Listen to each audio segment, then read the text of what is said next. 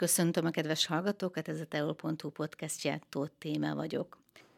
Köszöntöm stúdiónkban Weber Anitát, aki Insight Flow és Vinyászá Flow oktató. Szeretettel köszöntelek.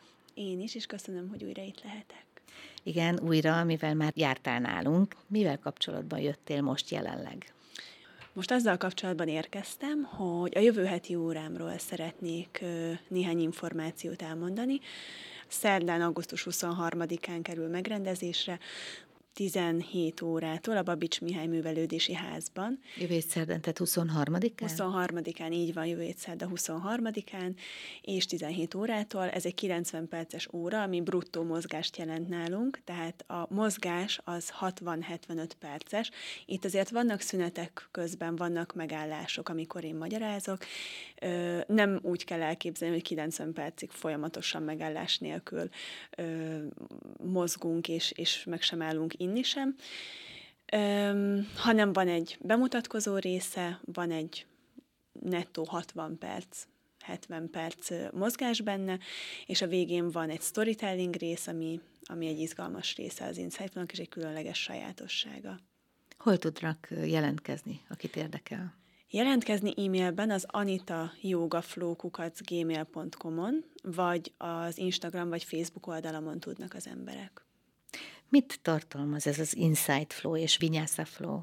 A Vinyasa Flow az egy modern joga irányzat, a 6 fejlődött tovább, ez egy amerikai ö, irányzat, ö, aminek a sajátossága az az, hogy minden mozdulatot egymásba kötünk, egymás után kötünk, tehát van egy folyamatossága a gyakorlásban, Öm, és azért izgalmas, mert, mert nagyon hosszú sorozatokat tudunk belőle kreálni. Itt a zene nem fontos, tehát az ember gyakorol tradicionálisabb zenére is, nem kell követni a zene ritmusát, inkább az fontos, hogy a légzéssel összehangoljuk a mozdulatokat. Az Insight Flow pedig ennek a továbbfejlesztett változata, amit ugye 15 évvel ezelőtt talált ki a megálmodója, Ho Kim, és um, itt már használjuk a zenét, abszolút modern zenékre dolgozunk, és itt nagyon fontos az ütem, tehát pont ezért, mert ez egy koreografált óráról beszélünk, itt fontos, hogy az emberek egyszerre mozduljanak, hogy az ütemet tarthassuk. Azért fontos tartani az ütemet, hogy az emberek egyszerre tudjanak mozdulni. Az Insight Flow úgy néz ki, hogy hogy először bemelegítjük a testet könnyebb mozdulatokkal, olyan mozdulatokkal, amihez hasonlóak már lesznek a flóban, ami, ami ugye a ö, lesz majd előadva, és utána szépen lassan elkezdjük felépíteni az egész flót, az egész koreográfiát lépésről lépésre, a könnyű mozdulatoktól haladunk a bonyolultabb mozdulatokig, és a végén ö, amikor már összeáll ez az egész flow, akkor már mindenki érteni fogja az összekötéseket is. Közben mindig van egy káosz pillanat, ami azt jelenti, hogy senki nem érti, hogy hol vagyunk, és különben is itt mit csinálunk. Ez nagyon izgalmas része, ilyenkor én azért ö, szeretem mondani, hogy én kézben tartom, és a dolgokat is pontosan tudom, hogy, hogy mi fog ezután következni, és senki ne aggódjon, mert a végén ö, kitisztul majd minden. Megcsináljuk a main songra a flow-t, kétszer, hogy mindenkiben rögzüljenek a mozdulatok, és mindenki megértse a, a mozdulatok és a zene közötti kapcsolatot. Majd utána mindenki leül, és van egy nagyon izgalmas rész, amitől az egész igazán különleges lesz, ez a storytelling rész. Ilyenkor elmondom, hogy miért ezt a zenét választottam, beszélek a, a zene hangulatáról, a zene szövegéről, és ilyenkor egy személyes történetet osztok meg magamról, ami, ami azért egy elég privát dolog, de azt gondolom, hogy így lehet igazán megérinteni másokat, és így lehet másokban is megindítani bizonyos gondolatokat, vagy elindítani egy olyan úton, egy változás útján, amitől ő majd több lesz, vagy amitől ő majd fejlődni tud. Ez egy rövid session általában, egy rövid időtartam, egy három-öt perc szokott lenni, és utána megcsináljuk a flót még háromszor, vagy ahányszor éppen kedvünk tartja és amikor az egésznek vége után természetesen lehet beszélni, hogyha valaki úgy érzi, meg szeretné osztani a tapasztalatait, az élményeit az adott órával kapcsolatban, akkor, akkor lehet erről utána beszélgetni. És mik szoktak lenni a tapasztalatok? Miket szoktak mondani? Öm, azért, hogyha az ember őszintén megoszt öm, élettörténeteket, vagy részleteket a saját életéből, én azt tapasztalom, hogy ahhoz könnyen tudnak kapcsolódni. Tehát az őszintességhez az emberek könnyen tudnak kapcsolódni, és azért mindannyian hasonló problémákkal küzdünk, tehát hogy biztos, hogy mindenki csalódott már szerelemben, mindenki ö, félt már nagyobb kihívás előtt, és hogyha én ezt megosztom, én azt tapasztalom, hogy az emberek elkezdik a hasonló történetüket megosztani, és rájövünk, hogy nem vagyunk a problémáinkkal egyedül. És ez fantasztikus.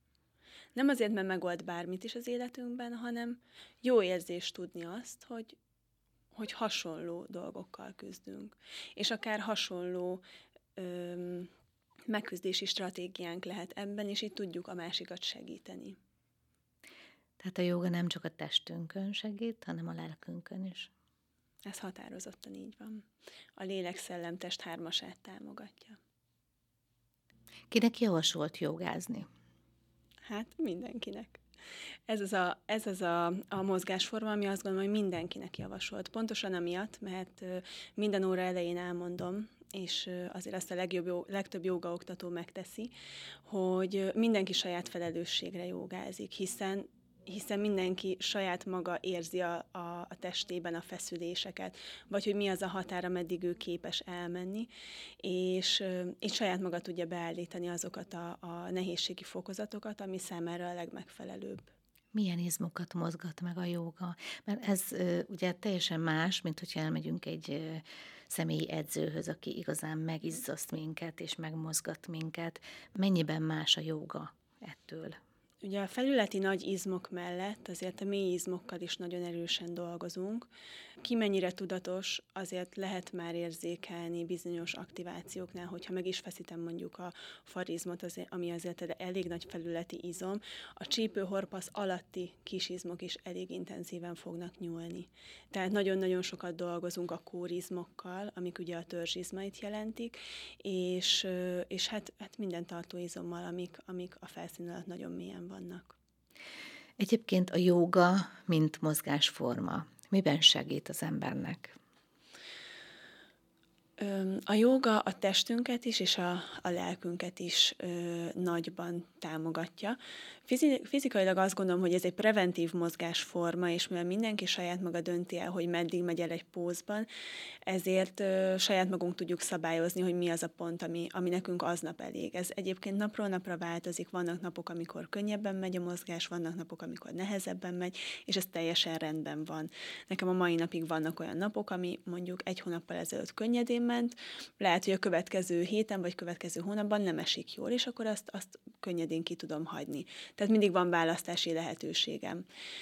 Öm, szellemileg is nagyon felfrissít, nagyon könnyen tudunk öm, egy önismereti órát is ezzel egy idejűleg tartani, mert ugyanúgy, amit a matracon képviselünk, vagy ahogy a matracon, cselekszünk, ugyanúgy cselekszünk az életben. Tehát nagyon könnyen át lehet ültetni, adaptálni lehet akár a matracon az előremutató dolgokat, vagy amiben fejlődni tudtunk, vagy fordítva meg tudjuk figyelni azt, hogy bizonyos cselekedetekben, vagy bizonyos pózokban hogyan reagálunk, milyen reakcióink vannak. A véleményet szeretném kikérni valamiben, amit én hallottam, mégpedig az, hogyha valaki egy kicsit idegesebb típus, és elkezd jogázni, akkor megnyugtatja, tehát egy kicsit nyugodtabb emberré válhat általa. Ez igaz?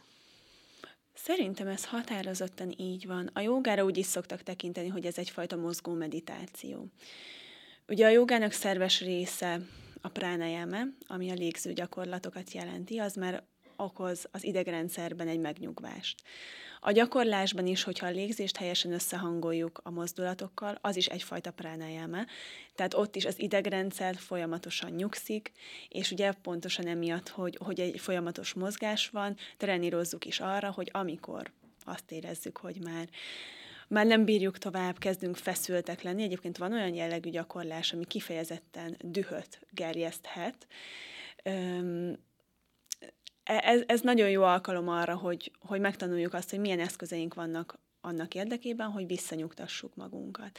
És a végén a relaxáció részénél pedig ugyanúgy az ember egy picit kikapcsolja a gondolatait, vagy megpróbálja elterelni őket, megpróbálja lehalkítani azokat a gondolatokat, amik egyébként folyamatosan jönnek a fejünkben. Tehát határozottan azt tudom mondani, hogy a jóga az egy nyugtató gyakorlás is. Mire ajánlatos még a jóga?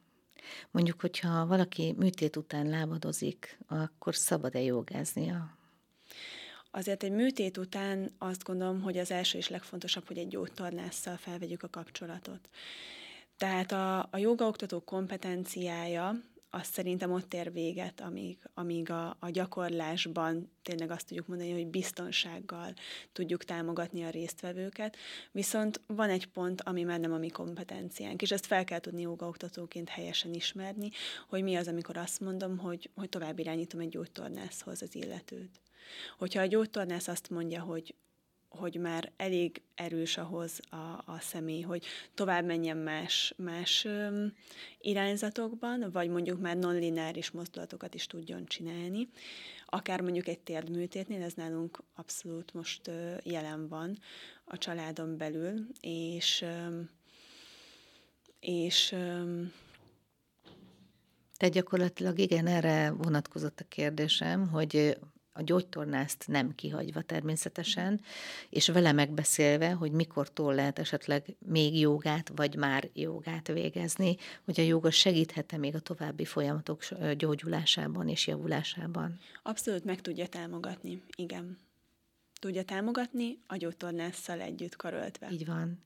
Preventív szempontból is használható a joga? Használható preventív, prevenció szempontjából is, igen. És egyébként azt nem szabad elfelejteni, hogy a jóga, főleg a, a vinyászafló, az egy dinamikusabb irányzat, azért az nagyon jó alakformáló is. Tehát nagyon-nagyon erősítő hatása van.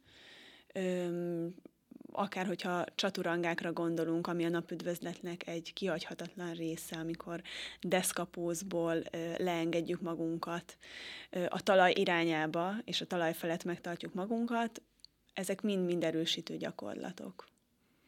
Tehát ha jól értem, akkor a hölgyeknek az alakjuk megóvására, illetve az alakjuk kialakítására is alkalmas a joga. Akár, abszolút. Nyilván a jogában azért nem ez az elsődleges szempont, de szerintem nem, a, nem elhanyagolható. Nyilván nem úgy kell elképzelni, mint egy súlyzós edzésnél, hogy az ember nagy izmokat épít, hanem minek után saját testsúlyos edzésről, vagy hát mozgásformáról beszélünk, ezért, ezért a mélyizmoknak nagyon fontos szerepe van. Tehát ugyanúgy, mint a pilátezben, itt is sokat dolgozunk a mélyizmokkal. Ezen az alkalmon kívül, ami jövő hét szerdán lesz, mikor várható még, hogy itt leszel Szexárdon és órát csinálsz? Szeptemberben tervezem, szeptember második felében még egy órát, ennek még nem nincs letisztázva a pontos időpontja, de remélem, hogy, hogy vagy a második, vagy a harmadik hétvégén. Szeptembertől már hétvégén lesz megtartva. Tehát az a terv, hogy, hogy szombaton lesz megtartva a joga óra. Szeptemberben, októberben és novemberben is. A Babics Mihály Művelődési Házban. Értem. Hát akkor mindenkit uh, szeretnék meggyőzni, hogy szerdán menjen el Anitához, illetve jelentkezzen már most hozzá, hogy szeretne menni. Ön mikor jogázott először? Mikor találkozott vele? Én 15 évesen mentem el egy Bikram jogára, a Bikram az, az egészen más, mint amit én most gyakorlok. Ott egy kötött... Mennyiben más? Mi a különbség? Ö, ott kötött sorozat van, egy, egyfajta sorozat, és minden órán ugyanazt csinálják a résztvevők. Nincsen zene, és ezt az egészet 40 fokban csinálják. Tehát ez egy hat joga jellegű ö, óratípus. Egyébként Bikram a kitalálója, ö, ezért is hívják Bikram jogának, és én párszor próbálkoztam vele, több helyszínen, több oktatónál, de nem fogott meg. Majd én 2017-ben kezdtem el jogázni, és azóta jogázom rendszeresen. Kezdetben hatha jogát gyakoroltam, és négy évvel ezelőtt váltottam Vinyasa Flóra egy nem véletlen-véletlen folytán. És nekem azóta a Vinyasa Fló, ami egy sokkal dinamikusabb változata a jogának, ez már egy modern irányzat, és a hathából fejlődött tovább Amerikában. Ez egy nagyon dinamikus irányzat, nagyon-nagyon színes, itt is sorozatok vannak, és hát nem véletlen, hogy az Inside Flow az szintén nagy szerelem, hiszen az pedig a Vinyasa Flow-ból fejlődött tovább.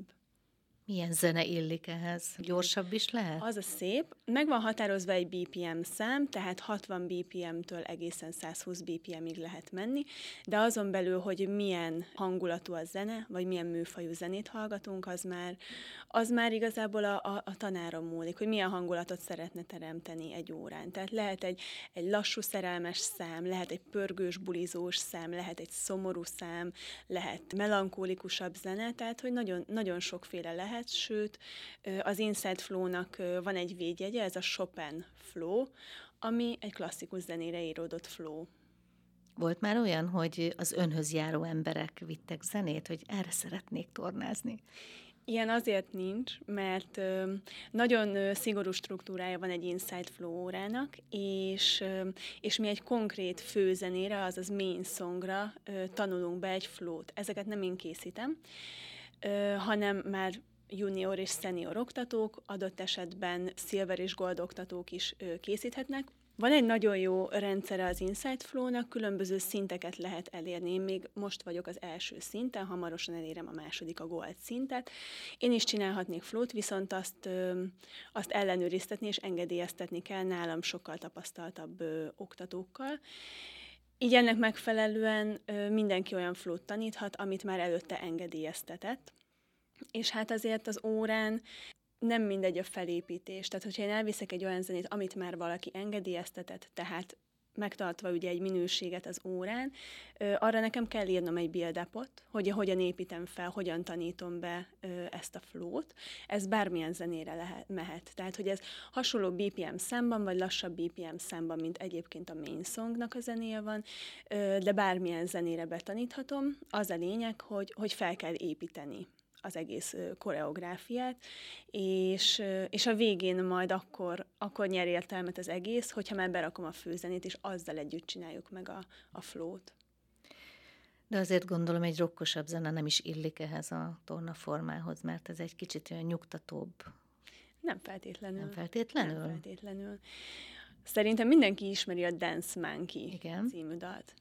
Arra is van egy flow. Na, tökéletes. Tehát, hogyha megvan a megfelelő BPM szám, hogyha, hogyha jól követhető az üteme a zenének, akkor akár az egy rockzene is lehet. Tehát Michael Jackson-tól kezdve Sam Smith-en át, akár egy Dance Monkey, Sia-nak a zené, Rihanna, Ed Sheeran, tehát igazából nagyon-nagyon sokrétű, nagyon-nagyon sokrétű lehet egy óra. Nagyon szépen köszönöm a beszélgetést, és további sok sikert kívánok ezen a területen. Nagyon szépen köszönöm, hogy itt lehettem. Köszönöm a figyelmüket, Önök a Teol.hu podcastjét hallották, viszont hallásra.